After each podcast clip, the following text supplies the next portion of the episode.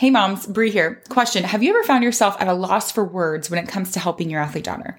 Specifically, before a game when she's feeling super nervous and you just want her to be confident, or in that car ride home when she's being hard on herself and you just want her to also see the good things she did out there.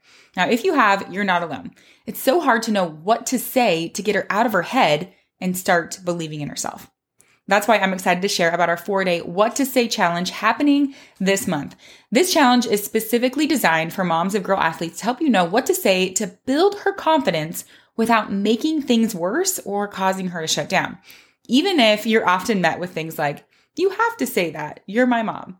Over the four days, we'll be together for short trainings to give you strategies and scripts so you'll never be stuck wondering what to say again. The challenge is happening May 14th through 17th, and registration is open now for early bird pricing. So you get 60% off the challenge, and you can hop in for just $19. Head to sportsmom.fyi forward slash challenge to register. That's also linked in the show notes. We kick off on Monday, May 13th with our pre party, and I hope to see you there.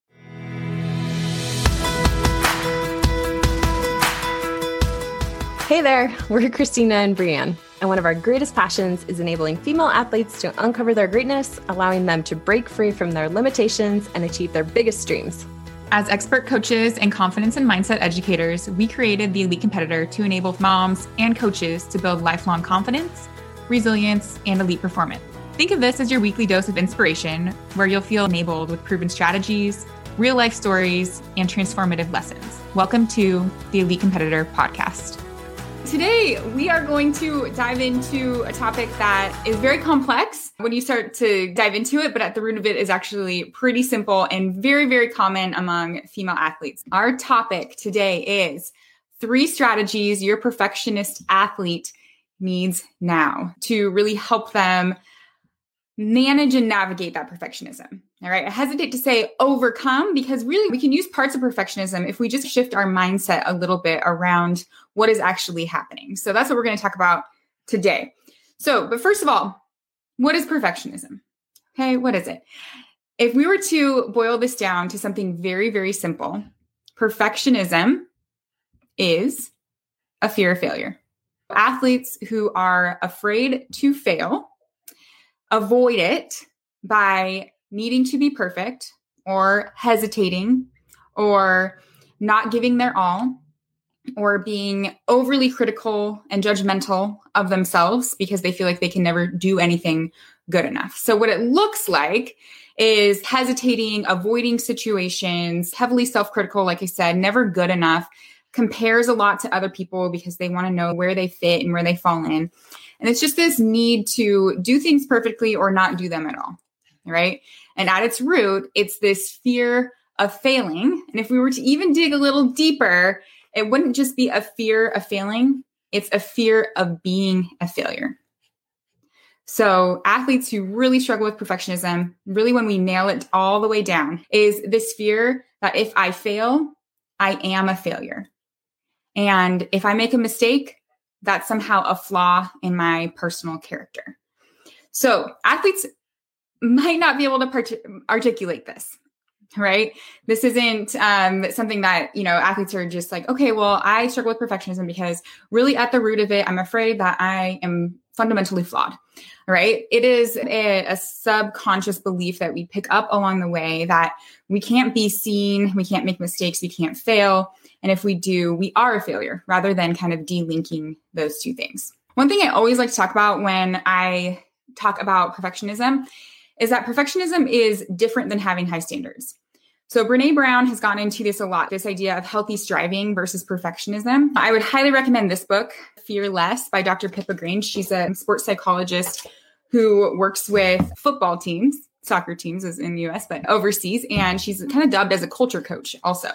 And she's done a lot of research and was actually on Brene Brown's podcast recently talking about like perfectionism and, you know, fear and how the root of everything that we do is everything that we do that kind of pulls us in a direction we don't want to go. At the root of that is fear. So I've been reading a lot and I would just highly recommend it's called Fear Less by Dr. Pippa Grange. The difference between having high standards and perfectionism is that having high standards is moving and striving towards success. So it's this constant desire to get better. It's the purpose and the passion um, behind wanting to improve.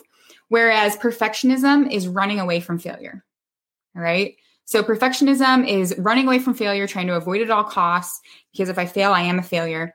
Whereas having high standards is that internal drive to get better. So I really want to do this well. I want to do it as best as I can because I want to constantly be improving and my, that target's always getting further and further away. And it's like that thrill thrill the chase and it's a good healthy thing that is happening. Whereas perfectionism looks more like if i make a mistake i'm going to criticize myself. You know after a match i made two errors and that's all i can focus on. I, don't, I can't see anything else. And it's just picking myself apart. I can't ever do anything that's good enough because it's just that avoiding failure so hopefully you can kind of see the difference there. What's interesting is both will get outcomes. Perfectionism can can lead to an outcome. Being, I mean, I'm sure you've seen it, right? In situations where athletes are pushed and pushed and pushed in an unhealthy way from influences like parents or coaches, and then the athlete burns out, but they achieved a ton, right? But they are burnt out and long term, they are stuck with this idea that they're never good enough. Okay. So that's the, the long term effects perfectionism can get some results. It will because it can drive behavior that is a huge motivator to avoid failures. It's enormous motivator. So it can result in some outcomes, okay? But so can that healthy striving and moving towards success. They both do, but one has a long-term effect that's very negative and one has a long-term effect that's positive that will help with that growth mindset as athletes get older. So hopefully you can see the difference. One other thing before we get to these quick strategies is how do we know the difference? And, you know, what what Dr. Pippa Grange is talking about is that how does it feel? Like what is fueling the perfectionism? So if it feels like if I miss my mark and I'm beating myself up and I feel like I have to take back more control and I have to, you know, judge myself and all these negative things, that's perfectionism. And I'm fueled by a desire not to fail. Okay. But if it feels like I'm inspired rather than weighed down, like, oh, I didn't get that but I'm going to figure out a plan to be better for the next practice and really work on that skill. I'm going to watch film, you know, and I'm going to be invested in the process of getting better. That is being fueled by passion and purpose.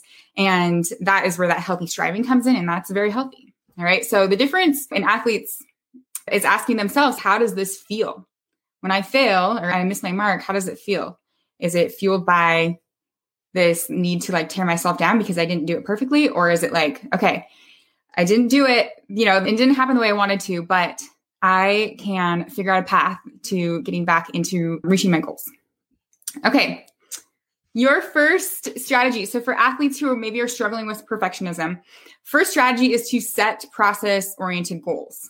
Set process oriented goals. A lot of times athletes are fixated on the outcome. And this is very natural, very normal because the outcome is what we can see. We can see how many points uh, are scored in a game. We can see stats. We can see what team we made. We can see what college offers we're getting. So outcomes are there. And I like to say that outcomes are like the North Star, right? There are things that we're striving towards, but they shouldn't be what we're focusing on all the time because a lot is out of our control when we talk about outcomes, especially in a game. There's so many other factors. There's refs, there's the coach, there's the other teammates, there's what's happening in the flow of the game a lot of times the outcome is not in an athlete's control. And it can get really frustrating if we're just focused on, I must score 15 points at all costs. And maybe the game, like, it's not going that way, right? We're our team's doing better by setting another person and they're scoring the points. So, like, you know, so if we're tied to these outcomes, that can really be hard for athletes, especially those that struggle with perfectionism, because they're just constantly missing the mark. So, what we want to do is shift those to process oriented goals. And what that looks like for process oriented is what are the actions that I need to take to lead to the outcome? All right. So, what are the specific things that I can be doing that aren't the outcome, but will put me in a good position to get that outcome eventually? Right. So, if we're talking about basketball and scoring a certain number of points, all right, I can't necessarily know how many points I can score, but I have control over getting open on offense and staying open. So, I'm going to focus on staying open. That's all I'm going to do right? Because I know that's going to put me in the best position to receive the ball and shoot. If we're talking volleyball, same thing. If I'm focusing on getting a certain number of kills, maybe I can't control how many kills I get because there's blockers on the other side, there's all sorts of stuff. But I can control getting off the net and getting available because that is going to put me in the best position to get that outcome goal. Right. So have athletes sit down and like, what are those outcome goals that they want? Those are great. Now, what are the, what's the process to get there? Right. List as many things as they can think of and then focus on just one or two of them.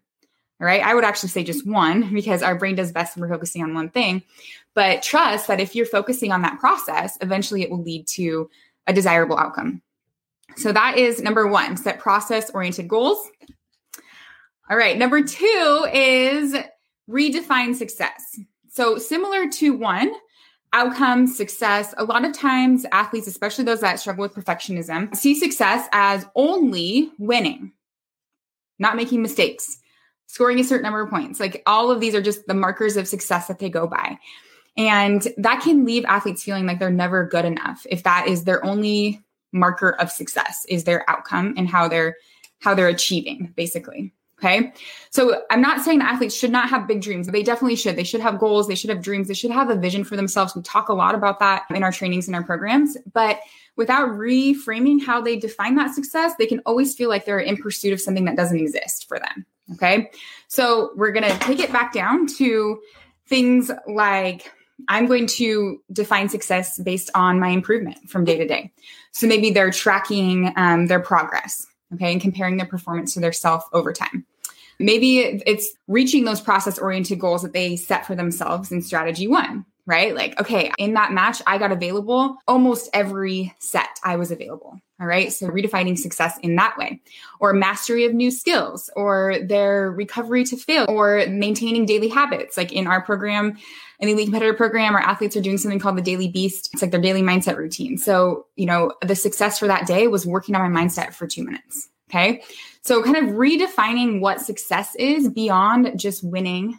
All right. And beyond just scoring a certain amount of points and beyond being perfect in practice and not making any mistakes. All right, third one. This is a very tangible one, and that's just have a solid post competition routine. And I would say absolutely after after matches and competitions, but even after practices, because people and athletes who struggle with perfectionism have this tendency to only focus on what went wrong. So the practice could be two or three hours long. They get in the car and all they're talking about is two errors that they made on defense okay or that one time that they messed up when it's like well there was like two hours worth of of playing that happened there had to have been some other great things that that happened during that time okay and we're not saying that we don't want to improve but that's where this post competition routine comes in so post competition routine is very intentional i have athletes do it at least within 24 hours of competing and it's a very intentional way to identify what is going well so that we can replicate it and only one thing to improve on and an action plan to improve. And it's really focused on critiquing performance, not criticizing performance. So I'll hear athletes, especially those that struggle with perfectionism, say things like, I had a crappy practice today, or that game sucked. Okay. And that's all, that's all just judgment. All right. And it's just fueled by this like negative emotion. And it's really hard to do anything with it. Okay. But saying something like, I missed three serves is information. That's that's critiquing. All right, you missed three serves. So, what can we do next practice to focus on making those three serves or even making one of those three serves again? Is it a technique thing? Is it a focus thing? So then we can create a plan and athletes can feel more confident knowing that they have control over that and they can, you know, feel confident knowing that they they have a plan going forward. All right. So we actually have a post competition routine that we use in our program as a download. I'll put that at the end. It's christinabryan.com slash routine. And you can download the routine that we use in our program. It's just very simple, but you know, simple is effective. All right. The last little thing is um, a bonus. So again, I say this a lot, but separate worth from work. So a lot of times per- people and athletes who struggle with perfectionism tie their self-worth and who they are to what they do. And you as a parent and as a mom really have a big role and a, a really big influence in this as your daughter navigates this because if we're only praising our athletes when they're doing the big things making the game winning shots scoring as many points as they can you know like doing those outcome things if we're only recognizing and only praising them during those times then they start to link my performance is who i am and when i fail i'm a failure and we really want to narrow that gap how they feel when they perform their best and how they feel when they perform their worst. We want them still to have a good image of who they are as a person, regardless of what they do and how they perform. So, the way that we can do that as moms and as parents and as coaches is to highlight those process oriented things. All right. So to draw attention to them, you know, I saw that you've been putting you've been putting a lot of work into your jump shot and it showed. Or when your athlete, when your teammate was having a hard time on the court, you went up to her and and you made her feel better. Right. That's being a good teammate. Or you were hustling across the field, you know, to get back on defense when you could have given up. So those things that are in their control rather than outcomes. And then of course just recognizing them as people highlighting those qualities, those positive qualities that we see in our athletes and in our kids that have nothing to do with who they are as athletes, but everything to do with who they are as people. So we can't do that enough. All right. So that's what I have for you. I'll leave you with a quote. Okay. Now that you don't have to be perfect, you can be good. John, good old John Steinbeck. So that's what I have for you today. Hope this was helpful. And this is obviously a topic that is very important and it needs to be talked about because a lot, a lot, a lot of athletes struggle with it. And we always say it's not if your female athlete struggles with perfectionism, it's to what extent it influences her game. So it's just important to have these strategies in, her, in your back pocket and to kind of know where this is coming from. All right. And if you go to christinabryan.com slash routine, that is where that post competition routine sheet can be found. All right, everyone. See you next week. I hope you enjoyed that episode, moms. Quick reminder that registration is open for our What to Say challenge happening May 14th through 17th. Head over to register so you can join us to learn proven strategies and game changing scripts you'll keep in your back pocket for those pre and post game pep talks. The challenge is just $19 during our earlier pricing happening right now. So head to sportsmom.fyi forward slash challenge. That's also linked in the show notes, and I will see you there.